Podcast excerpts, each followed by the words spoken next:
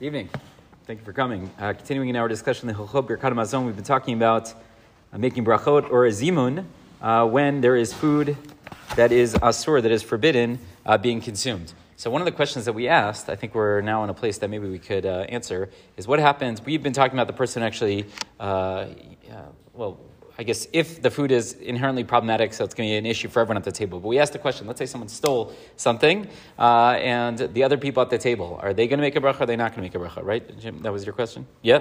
Okay, so I think we have enough information now that we could uh, uh, perhaps attempt an answer. Um, that's my way of saying that I did like a little bit of research, but insufficient research. Um, I, I, didn't see anyone who asked the question immediately, so it must be that we could extract the principles ourselves. So l- let's figure it out. So we said if the people know that this is uh, an item that's stolen, right? If it's pig, so they know, uh, of course, they're, they're not supposed to eat it, right? If it's uh, they didn't know it was pig, and it turns out they ate bishogeg, so then we said bishogeg uh, maybe uh, it would be okay to to make a bracha achrona and you, you would be good to go, right? That's uh, what we ended up saying. No? Okay. All right. Yeah, more or less. Fine. So let's say it's uh, the case of something which is stolen. So if they know, they're not allowed to consume that either, even though they're not the ones who stole it. Uh, if you know that this is a stolen item, you're not allowed to go ahead and you're, you're not allowed to consume it. If they didn't know, and then it turns out after the fact, hold on one second, this was really something which was stolen. So again, they're in a situation of shogeg. It sounds like they should be okay. We said it's best uh, they said if we reach the point of svia, meaning that there's a biblical obligation to say Birkat Hamazon, then you should say it. If not, then maybe you could uh, avoid it. So I think that at the end of the day, we would end up treating them like the person involved themselves. We did make a distinction. Did they make a shinoi? Did they make a change in the object? Did they not make a change in the object? And again, I think we would just fall back and treat the person like, uh, treat uh, the guests like the person who actually did the stealing. So in the, the, end of the day, I think the answer is treat them just like you would treat uh, the person themselves, and all those halachot would apply over. That's my guess. Okay, and uh, we'll continue insufficient, insufficient research, research, until we hopefully get the answer to the question. Good.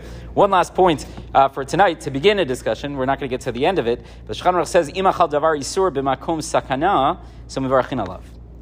So let's say a person has to eat something which is forbidden, but they're doing so in a time of danger, meaning uh, it's something that is necessary. Let's say for simplicity's sake, it's a medical emergency, and the doctor says, eat this thing which isn't kosher. Okay, so you got to listen to the, to the doctor.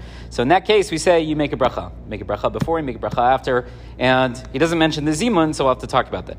Let's look at the Mishnah Berurah. He says, even if it's something which is uh, biblically forbidden, if it's makom sakana kigom choli, let's say it was an illness, uh, so then you would still make the bracha before and after. He says vatam to de sakanahu hetera ka'achil.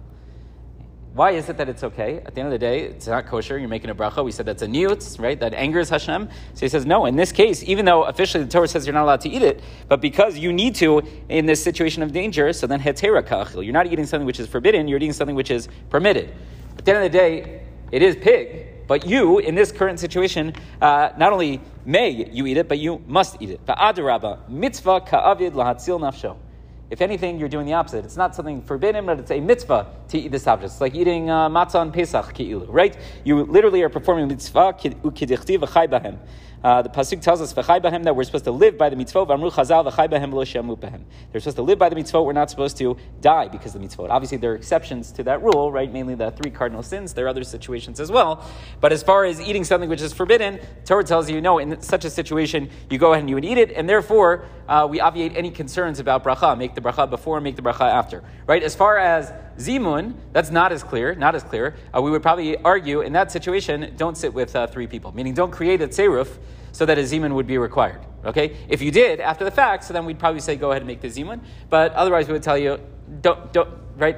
You need to eat this thing. They don't uh, need to be involved. You don't need to eat with them. Everyone sits separately. Don't create a tzeruf, and you should be good to go. One interesting thing uh, that uh, at the very end here, the Rama says, "Va'ayin kaman siman reish dalid." So look uh, later on in siman reish dalid. Uh, What's going on over there? So the Mishnah tells us, so we don't have to flip. He says, uh, "Desham nishneh." Over there, it's taught dinzeh this halacha. V'nipa'er sham b'sif chet behaga. The Rama over there also mentions de'im ansuhu le'echol. Let's say it's not a case where the doctor told you you got to eat it, right? It's a situation of danger. Let's say the guy forces you to eat it. Okay, he puts a gun to your head. Right, so now this is a little bit different. It's similar. It's similar in that it is a case of sakana, technically, right? You're in a situation of danger, and you don't have to give up your life, hypothetically, right? But uh, here the Rama says that if he puts the gun to your head, ansu lechol, they're forcing you, so then gav lechol, even though you have to eat it. And we might want to argue that again, it's a sakana, it's mipnei sakana, therefore it should be a mitzvah. So we're going to have to figure out why is that case different? Right? Why would the Rama change his mind and say, oh, when the doctor tells you you have to eat it, good, make all the brachos. When the guy puts the gun to your head, we say, don't make the brachos. Why, why would there be a distinction between the two? Yes, sir? Maybe like, if the gun's to your head, you're not going to really eat be satisfied with this meal the same way. You're not going to eat the same Potentially, potentially we could argue, right? That would that might help us for the for the zimun. It wouldn't necessarily help us for maybe maybe benching would help us, but it wouldn't help us for the other brachot before and after. So we'll have to see why should there be a distinction. But again, you'll have to keep coming back. Rabbi Chanan ben